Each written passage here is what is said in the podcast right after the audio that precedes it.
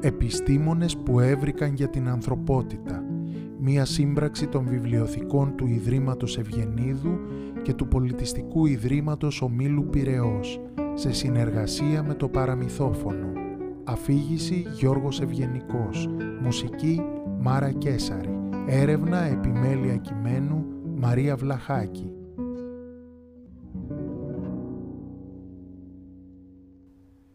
Υπατία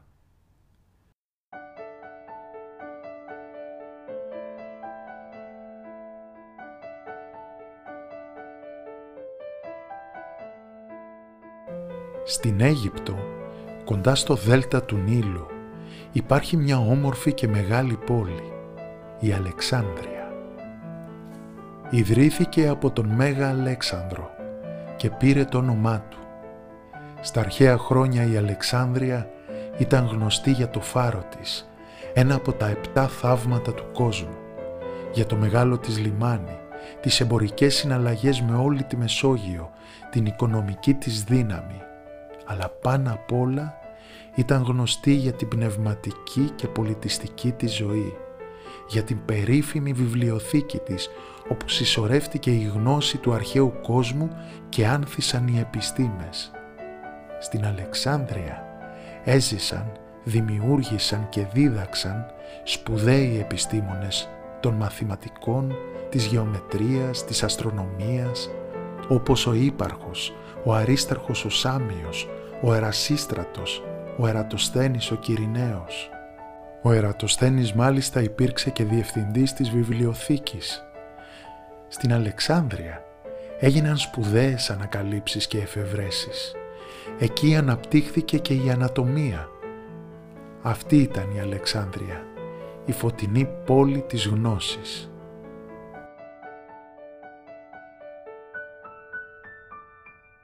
Κάποτε λοιπόν, γύρω στα μέσα του 4ου αιώνα, σε εκείνη τη λαμπρή πόλη γεννήθηκε η Υπατία. Ένα κορίτσι από οικογένεια αρχοντική. Πατέρας της Υπατίας ήταν ο Θέωνας, ένας άνθρωπος με πλούσια μόρφωση, καλλιεργημένος και σεβαστός. Μελετούσε ασταμάτητα και με επιμονή. Δίδασκε μαθηματικά και αστρονομία και σχολίαζε έργα μεγάλων μαθηματικών και αστρονόμων όπως ο Ευκλήδης και ο Πτολεμαίος. Ο Θέωνας ήταν διαπρεπής επιστήμονας και φιλόσοφος. Ήταν πολυμαθέστατος και υπήρξε ο τελευταίος διευθυντής της βιβλιοθήκης της Αλεξάνδρειας πριν την καταστροφή της. Η Υπατία μεγάλωσε σε ένα σπιτικό πλημμυρισμένο από αγάπη και πάθος για τα γράμματα και τις τέχνες, την επιστήμη και τη φιλοσοφία.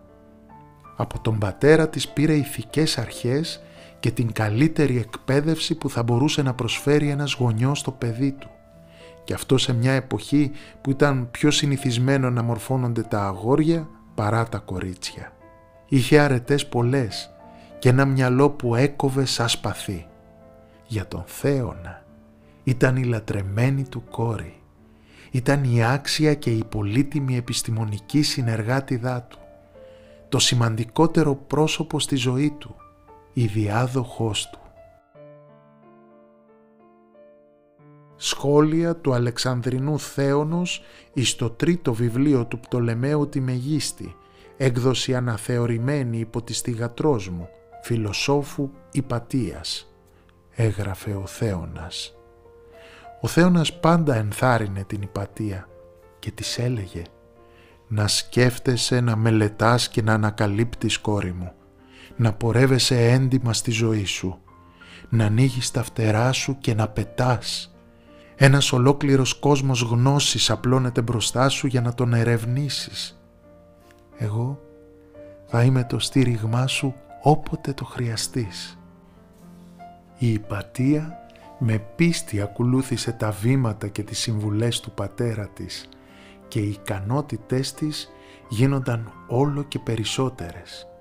Μοιραζόταν τη γνώση, τη χάριζε απλόχερα και η ζωή της την επέστρεφε πίσω πολλαπλάσια. Κάποιοι λένε πως ταξίδεψε στην Αθήνα και στην Ιταλία για να πλουτίσει κι άλλο τις γνώσεις της. Κάποιοι άλλοι πάλι λένε πως δεν έφυγε ποτέ από την Αλεξάνδρεια, καθώς η πόλη κάλυπτε όλες τις πνευματικές της ανάγκες. Ο λόγιος κληρικός Νικηφόρος Κάλιστος τον 14ο αιώνα γράφει Έλαβε εξαιρετική μόρφωση από τον πατέρα της, που την ανέπτυξε και την καλλιέργησε ακόμη περισσότερο.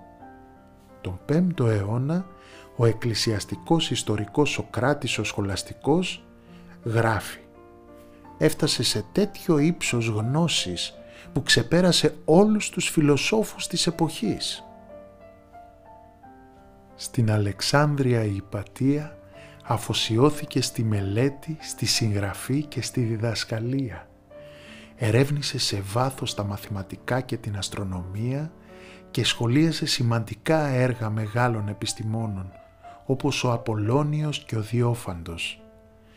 Δίδασκε τη φιλοσοφία και την ιστορία της, τον Πλάτωνα και τον Αριστοτέλη. Αγαπούσε την ομορφιά και το πνεύμα του αρχαίου ελληνικού πολιτισμού, καθώς και τη φυσική ομορφιά του σύμπαντος. Νεαροί μαθητές, λαχταρώντας να σπουδάσουν φιλοσοφία, έρχονταν από όλα τα μέρη προκειμένου να ακούσουν τα μαθήματά της. Από τη Λιβύη μέχρι τη Συρία και από την Κωνσταντινούπολη. Έρχονταν στην Αλεξάνδρεια για να γνωρίσουν δίπλα της τη φιλοσοφία, την επιστήμη, την ίδια τη ζωή. Οι μαθητές της προέρχονταν από τα ανώτερα κοινωνικά στρώματα, καθώς οι σπουδές ήταν δαπανηρές και μόνο μια εύπορη οικογένεια θα μπορούσε να ανταπεξέλθει στα έξοδα.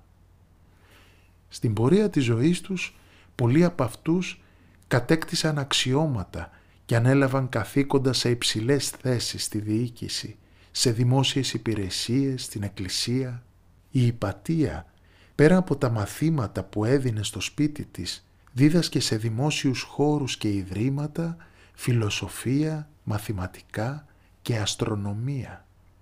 Τις ομιλίες της τιμούσαν με την παρουσία τους και παρακολουθούσαν άρχοντες και αριστοκράτες, ευγενείς ρήτορες και νομικοί, άνθρωποι μορφωμένοι και καλλιεργημένοι από την Αλεξάνδρεια και από τόπους μακρινούς συμβούλευε και καθοδηγούσε ισχυρά πρόσωπα για θέματα διακυβέρνησης και δημοσίων υποθέσεων. Διατηρούσε εξαιρετικές σχέσεις με κληρικούς και πολιτικούς και όλοι λάμβαναν τη γνώμη της πολύ σοβαρά. Ακόμη και έμποροι και ταξιδιώτες σταματούσαν για λίγες ημέρες στην Αλεξάνδρεια για να την ακούσουν να διδάσκει. Η υπατία επηρέαζε την κοινωνική και πολιτική ζωή της πόλης. Το σπίτι της, αλλά και κάθε χώρος όπου μιλούσε, γινόταν κέντρο διανοουμένων.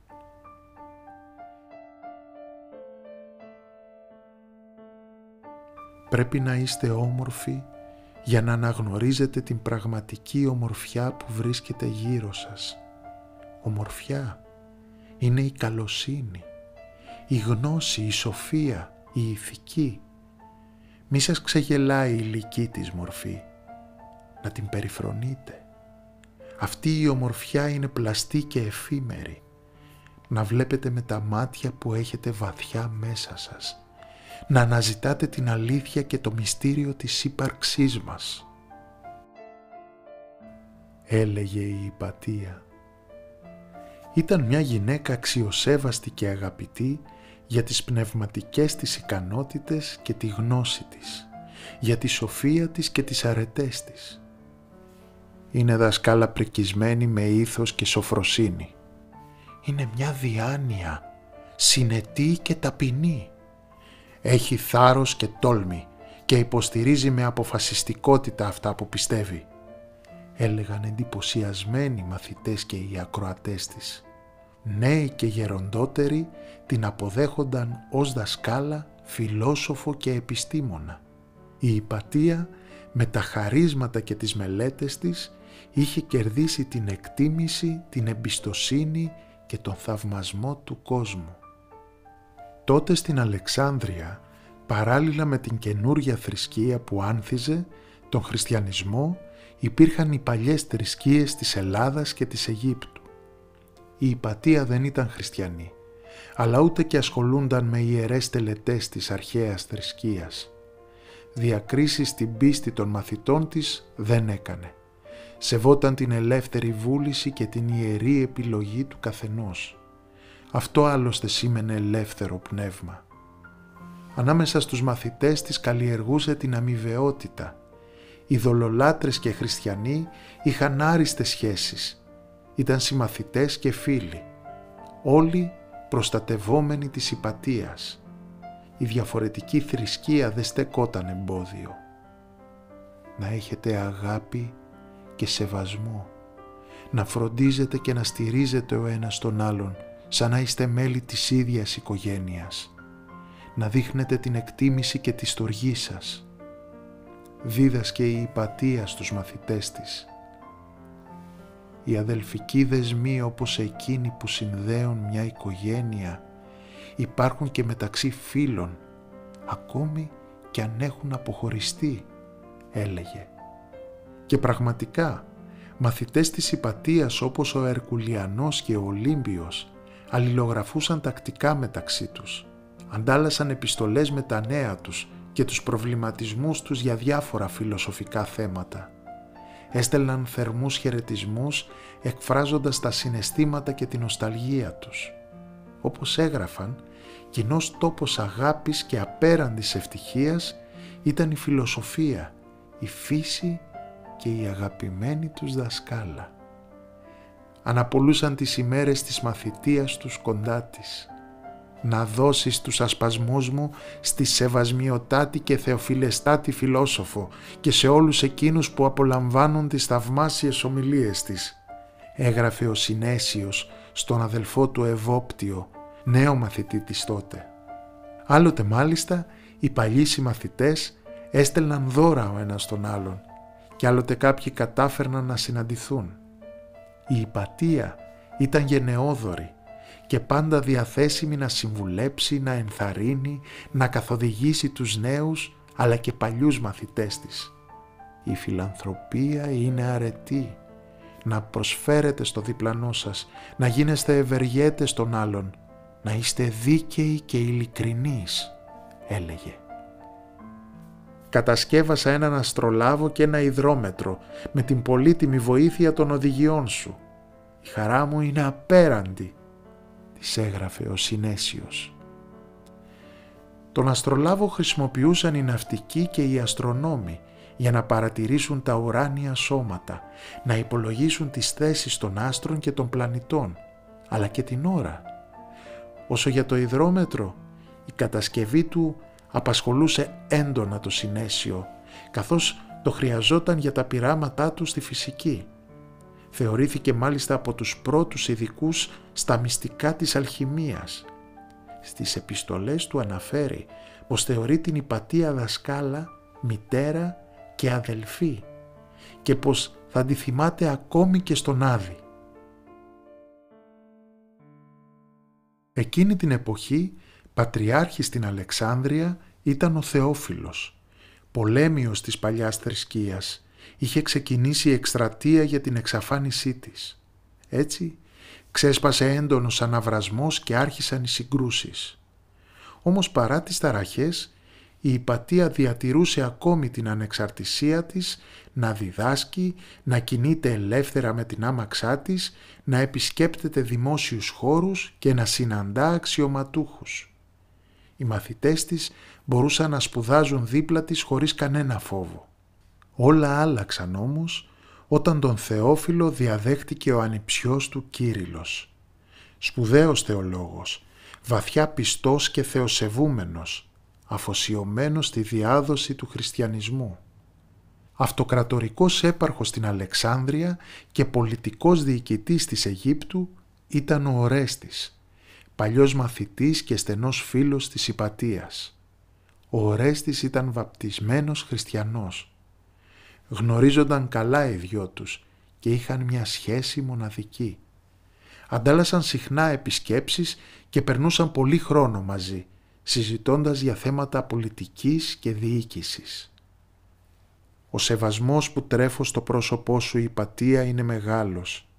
εσύ με δίδαξες και σε εκτιμώ βαθιά. Σε εμπιστεύομαι και ζητώ τη συμβουλή σου, της έλεγε ο Ορέστης. Ο Κύριλλος και ο Ορέστης δεν τα πήγαιναν καλά. Συνεχώς βρίσκονταν σε διαμάχη και μπλέκονταν σε επεισόδια. Έχω επιτύχει ηρεμία και τάξη στην Αλεξάνδρεια και την ώρα της ομιλίας μου γίνονται φασαρίες στο ακροατήριο εξαιτίας του Κυρίλου. Ο κόσμος κατηγορεί τους ανθρώπους του για συκοφάντες και υποκινητές των ταραχών, φώναζε εξοργισμένος ο Ορέστης. Ατιμωρούνται αυστηρά όσοι συνεχίζουν να προκαλούν και να προσβάλλουν τους χριστιανούς, απειλούσε ο Κύριλλος. Ήταν αδύνατον για τους δύο άντρες να συνυπάρξουν. Κανένας τους δεν υποχωρούσε και φως στον ορίζοντα δεν φαινόταν. Οι υποστηρικτές του Κύριλου υποψιάζονταν και κατηγορούσαν την υπατία ως υπεύθυνη για την ένταση στην επικοινωνία του με τον Ορέστη. Οι απόψεις των υποστηρικτών για την ένταση μεταξύ των δύο ανδρών όλο και δυνάμωναν. Εξαιτίας της ο κυβερνήτης και ο πατριάρχης δεν μπορούν να συμφιλιωθούν. Εκείνη φταίει που οι άρχοντες δεν μπορούν να συνεργαστούν για το καλό του τόπου.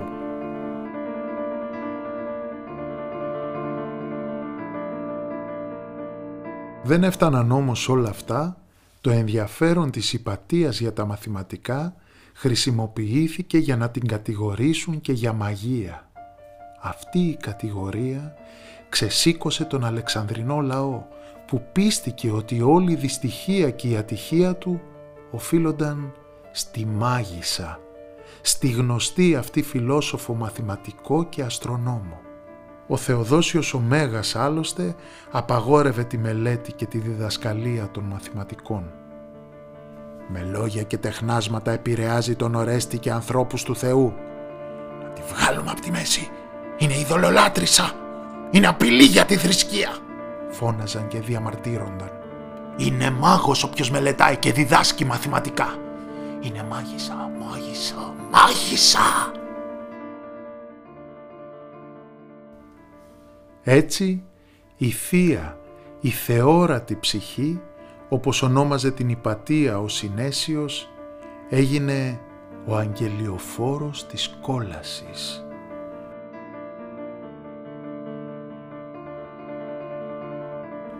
Ο λαός ξεσηκώθηκε εναντίον της.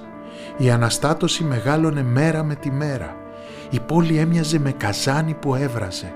Απ' άκρη σ' άκρη η Αλεξάνδρεια φλεγόταν, άλλοτε σιωπηλά και άλλοτε φανερά από αντιπαλότητες και συγκρούσεις. Μια μέρα του Μαρτίου του 415, μια ομάδα φανατισμένων, με θολωμένο το μυαλό, όρμησαν αγριεμένοι στην υπατία και τη θανάτωσαν με τρόπο φρικτό. Μέσα σε λίγες στιγμές η ανθρωπότητα και ο πολιτισμός αμαυρώθηκαν. Με τον θάνατό της οι ταραχές σταμάτησαν και η πόλη ηρέμησε. Οι μακρόχρονες διαμάχες και ο ασταμάτητος αναβρασμός τερματίστηκαν. Ο Ορέστης εγκατέλειψε τη θέση του κυβερνήτη και τον αγώνα του ενάντια στον Κύριλο έφυγε από την Αλεξάνδρεια για πάντα. Ο Πατριάρχης Κύριλλος συνέχισε να εκτελεί με αφοσίωση τα εκκλησιαστικά του καθήκοντα. Η αλήθεια είναι πως παρότι δεν σώθηκαν έργα της υπατίας, το ανήσυχο πνεύμα της και η ελεύθερη σκέψη της δεν έπαψαν να ακτινοβολούν και να φωτίζουν τον δρόμο μας λάμπουν στον παγκόσμιο πολιτισμό μέχρι τις μέρες μας αδιάκοπα, όπως αδιάκοπα γυρίζουν οι πλανήτες σε τροχιά γύρω από τον ήλιο. Ο αστεροειδής 238 Υπατία που ανακαλύφθηκε το 1884